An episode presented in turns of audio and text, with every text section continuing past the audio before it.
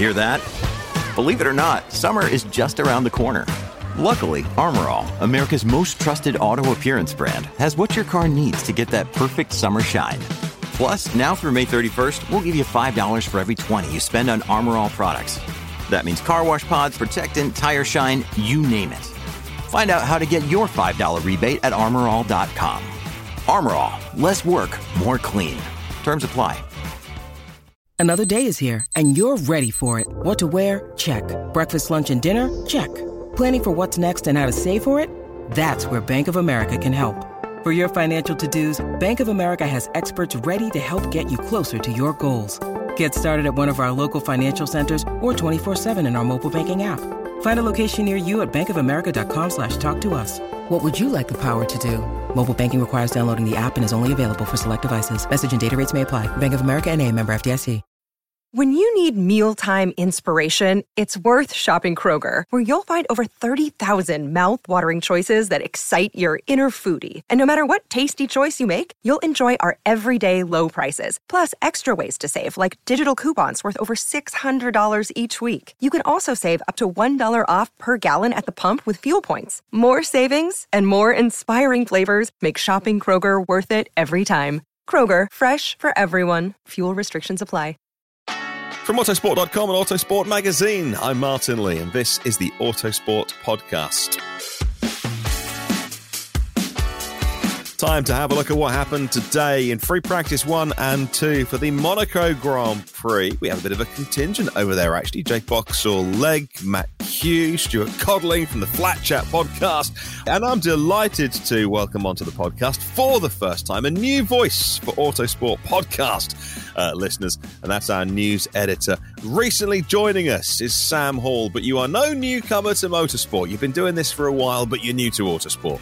Yep, um, hi. Um, yeah, I've been working in motorsport and Formula One since about twenty fourteen for a variety of publications. Um, but yeah, this is definitely a step up, and uh, being thrown in the deep end here, taking over from Hayden for a week. This, this is going to be entertaining. Yeah, now Hayden's been doing the Friday podcast with me for a while now, and we kind of got into a bit of a, a bit of a routine with it. But he mentioned a uh, he's off for a, uh, not one but two foreign weddings, neither of which is owned, by the way. So he's enjoying some well-earned time off right now. So here we are to have a look back at uh, at Monaco today, where of course qualifying is the most important Saturday of the entire year. It's a cliche, but it's true, uh, which makes Friday very important as well. Free practice one, free practice two. Of course, we always look at F P two numbers because that's when the fuel comes out. Often the softer tyres go on and we start to get a look at the competitive order. But let's see what happened today. So how did it shake down in free practice two then? Who was quickest, Sam? That old name at the top again, isn't it? It's Max Verstappen was at the top, but it wasn't all his own way. Um, he's had his problems with the rear of the car specifically already this week, uh, this weekend. Um, and Charles Leclerc, he avoided the Leclerc curse for the weekend so far. It's day one. He's still got two days for this. Um, he was second fastest, with Ferrari actually showing some pretty strong pace. That is until um, there was one particular nasty moment for Carlos Sainz late on. Um, we'll probably come to that in a minute. Mercedes with their upgrades, Lewis Hamilton sixth and George Russell twelfth. It's hard to read too much into there um, at the moment. Pretty much as you were. Lando Norris really the standout for me in fifth. Unfancied McLaren, Oscar Piastri in eighteenth. So, again, it's Lando Norris driving the wheels off that car. With its fancy pants new uh, Triple Crown livery that McLaren have on this weekend. McLaren got a pretty decent chance in the Indy five hundred this weekend. I think less of a chance at Monaco, but anything can happen. Yeah, and it's not just the fact that I think that Lando was fifth, but it's Lando was fifth, but only four tenths off of Max Verstappen, which is still a long, you know, long way of Formula One, but uh, good for McLaren. And, uh, and then, so, yeah, and then the second Red Bull of Sergio Perez in seventh. Also, I think pretty standout, the Alfa Romeo of Valtteri Bottas in in eighth, and the two Alpines of Gasly Ocon. And, um, and yeah, we mentioned Carlos Sainz in a bit, his fellow countryman, uh, Fernando Alonso, up there in fourth again, just two tenths off in the Aston Martin, have been full of news headlines this week with that Honda Works Partnership engine deal, which Uh, had been rumoured for a while, but uh, lots of good reasons why it wouldn't wouldn't have happened. So what do you think, Sam? Do you think Red Bull are as dominant here as they have been lately? Lots of people saying, actually, that this is going to be perhaps with a little bit of bad luck, the chance maybe for Alonso to get a win in twenty twenty-three. And it's not like Perez and Verstappen are miles ahead of everybody. Leclerc was just uh, six hundredths of a second off Max Verstappen's pace today, and his teammate Perez down in seventh. So they're not running away with it. What what does it look like in terms of Red Bull pace to you? It's, it's kind of a two-part question, really, because will Red Bull be as dominant? No, I don't think they will. Their car, this is, they've admitted themselves, this track does not play to their strengths. It's not got the long straights that they need. But will Red Bull be dominant? I still think yes. This is the opportunity for them to slip up. Aston Martin, Fernando Alonso in fourth, got to be rubbing his hands together and going, if I'm going to get a win this year, this could be my chance, and what a place to do it. My money would still be on Max um, for the weekend. But yeah, Checo at a street circuit as well. Would I bet against the Red Bull one two? I, th- I think you'd have to be very brave to do that sort of thing. Ferrari fans are going, hang on a minute, we were second and third today. Like, come on, we, we got a fair chance here. But Ferrari have been qualifying pretty well lately. Of course, it's a unique track. The traction zones are so much different than than any of the higher speed circuits. So, yeah, Ferrari might think they got a chance uh, this weekend, and they genuinely might as well. And I'm sure everybody who is an impartial fan would love to see Charles Leclerc finally have, you know, a bit of luck on his home race and not be denied by, well, various reasons. But uh, but it was his teammate making the headlines today. There were two incidents today, one in F P one, one in F P two, uh, kind of big ones. I suppose the bigger one was this morning. Can you explain both of those for us? Yeah, they were, um, for anyone who's seen Monaco before, they were two of the most typical Monaco shunts I think it's imaginable to have.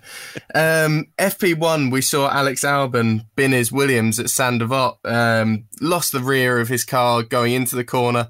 By this point, it was too late for him to catch it, and he just went rear into the wall first. That sent the front pitched round into it, and massive damage all the way down the left-hand side of the car. Williams somehow managed to get this car out during F P two, not for the start of it, but it was about midway through. And Alex, fair enough, he was nineteenth fastest, but when you've lost that little bit of confidence around Monaco, it takes you time to get back into the swing of it. So that was a brilliant job, and he was still faster than his teammate, who, let's be honest, is suffering a bit, and he knows this track because F two race at Monaco, so it's not like he can blame it on a new track, but that's getting slightly off topic there. The other crash was Carlos Sainz, as we mentioned, coming out of the swimming pool. He did exactly what Charles Leclerc did in qualifying the other year, clipped his right front on the barriers on the first part of the corner, went headfirst into the barrier on the exit, and that that's all they wrote for his session, really. Um, it's just lucky he had a time in the bank already. I don't think the damage is going to be too great on that. The head-on impact there, it's usually front wing. We saw wishbone on the suspension go, so probably new front right suspension, new front wing. Not too much more damage, I would guess, just eyeballing that one. As you say, typical Monaco accidents, both of them, just those which you think, ah, once you've started to have that accident, it's only going to end, uh, you know, one way. Uh, Ferrari just need a clean Just a clean weekend to get through a Friday, Saturday, Sunday, as indeed Monaco is these days, not a Thursday, Saturday. Um, Sunday's been this way for a while now. But yeah, and also a, a great, great weekend of action if you are streaming it on the app, as I tend to do these days, because I tend to sort of squirrel myself away with the iPad and the... My, my my my big T V is probably on Peppa Pig or something. But yeah, there's the sort of F three and uh, F two. There's the Porsche Super Cup um, alongside Formula One. So it's always always some good stuff to watch over the weekend in Monaco. Right, let's talk a little bit about some of the articles uh, that you have been looking after, posting, keeping an eye on at autosport dot com uh, today, the last couple of days as well. Jonathan Noble really succinctly summed up the six big upgrades to Mercedes-Benz. Huge interest with the Imola race last time out being cancelled for, you know, obviously very good reasons, and our thoughts are still with everybody in that area going through that recovery. Um, so they bought the upgrades here, even though they won't make the biggest difference. Next next weekend in Spain, Barcelona is going to be the big one for Mercedes-Benz. Hopefully they don't Uh, bend any of those new bits that they're bringing, but the car does look significantly different for this weekend. Can you run us through those big Mercedes changes? Any Mercedes-Benz fans listening, if they can be hopeful of more pace this weekend? Well, yeah, it's um, it is a significant upgrade package, and uh, I have actually got the list right in front of me so that I can't get this wrong. Um, so we'll start at the front. We've got the front suspension that they've changed. The top wishbone um, forward leg inboard pickup has been lifted, so it's more akin to the Red Bull. There, um, the floor fences, there's been changes to the camber. The side pods, let's be honest, that's the biggest talking point from the changes. Um Because before we obviously had the zero side pod concept, the disappearing side pod, whatever you wanted to call them. Now there's big chunky side pods on there. Um, they're kind of a combination of the Red Bull, Aston Martin, and there's a hint of the Ferrari in there. So you've almost got mm. you've almost got all of the combinations that you could have, or everything that you could have, combined into one. So whether that's a sign that Mercedes don't particularly know which one they pr- prefer at the moment is um, a cause for debate, I'm sure. Um, but yeah, so you've got the side pod inlet, which is the most noticeable, as I said. Then the side pods and bodywork, it sort of swoops around to the floor, similar to the Ferrari at the rear. Then you come to the rear wing. There's increased camber on the rear wing flap to increase load. And the rear brake duct winglets have been changed as well. Um, so, yeah, you've got significant changes on there. And as you rightly said, Mercedes probably breathed a sigh, sigh of relief at the end of the um, two sessions today that both cars came back seemingly intact um, and that there were no big moments, especially with Russell, who was not the happiest bunny out there. Yeah, he didn't have a great Friday. Okay, so that is front suspension, which does look a little... I've I've seen some some pictures of the front suspension, and because I'm not a technical super nerd, but I like to try and understand it. Um, I'm no Jake Boxall-Legg, and uh, he won't mind me calling him a technical super nerd uh, because uh, that's his expertise. Uh, but I was like, okay, I'm trying to work out what's different about the suspension. But then you look at a side-to-side, and that uh, that top wishbone, I think it is, it joins right at the top of the... You know, the chassis where the you know the logos and the uh, the driver numbers are. So that is quite a big a big change. Uh, the floor fences, the side pod inlets, and you say the side pods and the bodywork. That is the thing that looks the most conventional about the Mercedes-Benz I mean, now. My, my understanding uh, is that the suspension is to help the floor changes. Sort of that's that's to help with the load in that area of the car as well. So the front, the benefit of the front will help far further back in the car, which um I don't know why I'm actually doing actions there as well, demonstrating front and back. No one can see me, but you know, um, I can. Yeah, it's, it's amusing for you watching me do a me. weird dance almost, but you know that that that's what the benefit of that is. Oh, and then uh, that that different rear wing as well, um, and some other changes, and of course, so much of the of the car is the bits that we can't see, but we're looking forward to um, seeing. You know, if not this weekend, then what it does to their pace at, at Barcelona, which is you know the ultimate testing ground, if not the ultimate racetrack in terms of action. Uh, it's certainly the ultimate place where teams can go, and they've got all the data in the world on what the cars should be doing around that track. So, and then what the changes are doing to it. So, um, the other big story this week, of course, was Honda returning uh, once again uh, to Formula One. Uh, change of the boardroom, and uh, you know, as you were, uh, not so fast, my friends. Don't unpack your bags. You're going back to Formula One. Um, a, a big story with with Aston Martin, a full works partnership with Aston Martin, who are customers of Mercedes right now, with the engines and uh, transmission and, and and all the, the kind of the back end of the car, really. So Aston Martin will have to do it all themselves. Didn't even talk about gearboxes this week. We're focused on on engines. What has, now that we've been in the paddock and our, our news guys have been speaking to everyone, we did catch up with Christian Horner.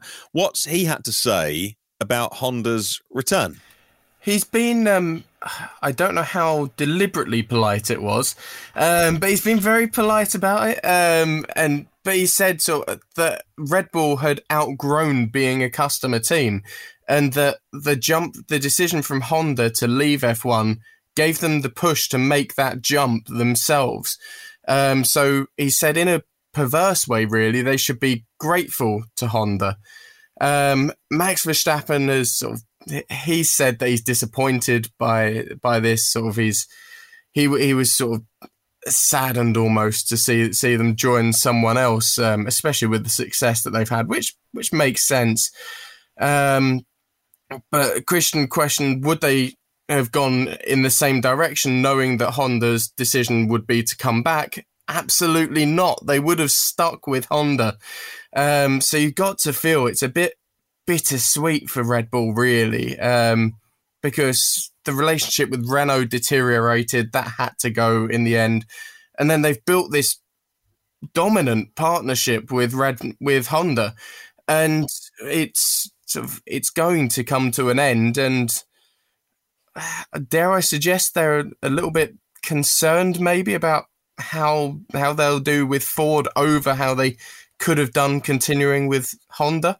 Yeah, so I have read so many things this week from, you know, the internet, capital letters on each of those, from people who who seem like they know what they're talking about, and, and describing the way that the engines turn up from Honda to Red Bull powertrains in a crate, all sealed up. So they are still arriving, but also how that Red Bull powertrains has grown to be this great organization, how they've taken some of the best and bi- brightest minds in Formula One from their competitors to go and run Red Bull powertrains and work there, which of course has not only helped them, but weakened their competitors.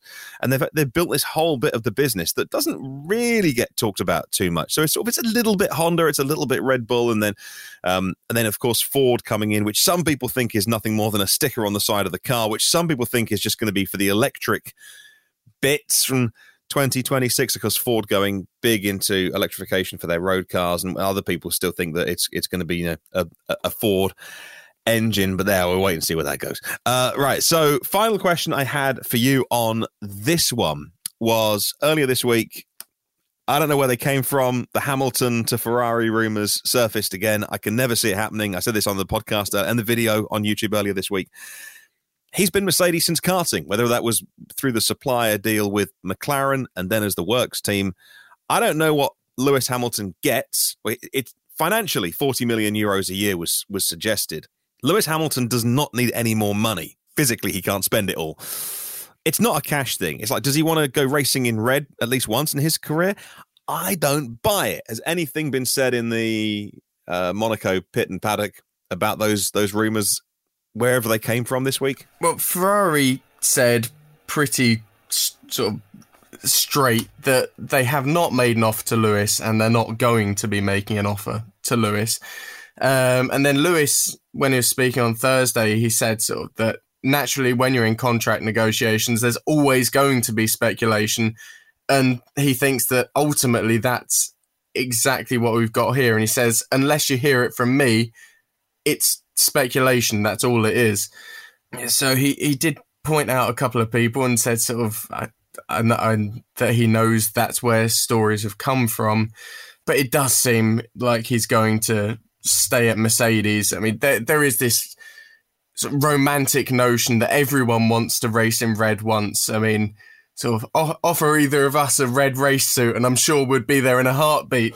Um, I'd give it a go. I'd be terrible. I'd give exactly. It a go. But there's this romance around Ferrari that it's inescapable. And I think and t- even after he retires from F one, I think we'll be getting rumours that and reports that Lewis is going to join Ferrari. Lewis is set for a stunning comeback to Ferrari. I am in your camp. I don't see it ever happening, if I'm entirely honest. Well, that is our podcast for today. Sam, thank you. Thank you very much for your first appearance. May it not be the last. Hopefully you'll be uh, back on again very soon. I might need to uh, uh, nudge Hayden out of the way for the Friday podcast, but we'd love to get you back on at some point soon. So thank you for that. Thanks thank for, for coming me. on.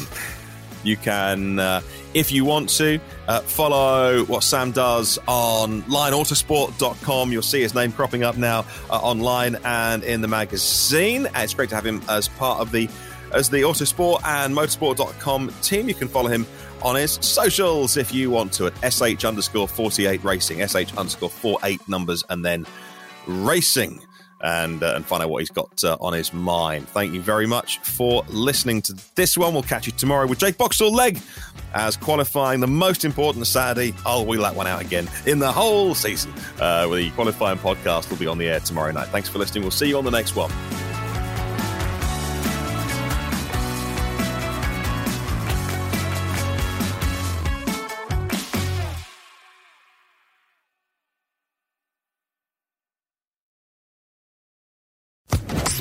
Social Podcast Network. Okay, round two. Name something that's not boring.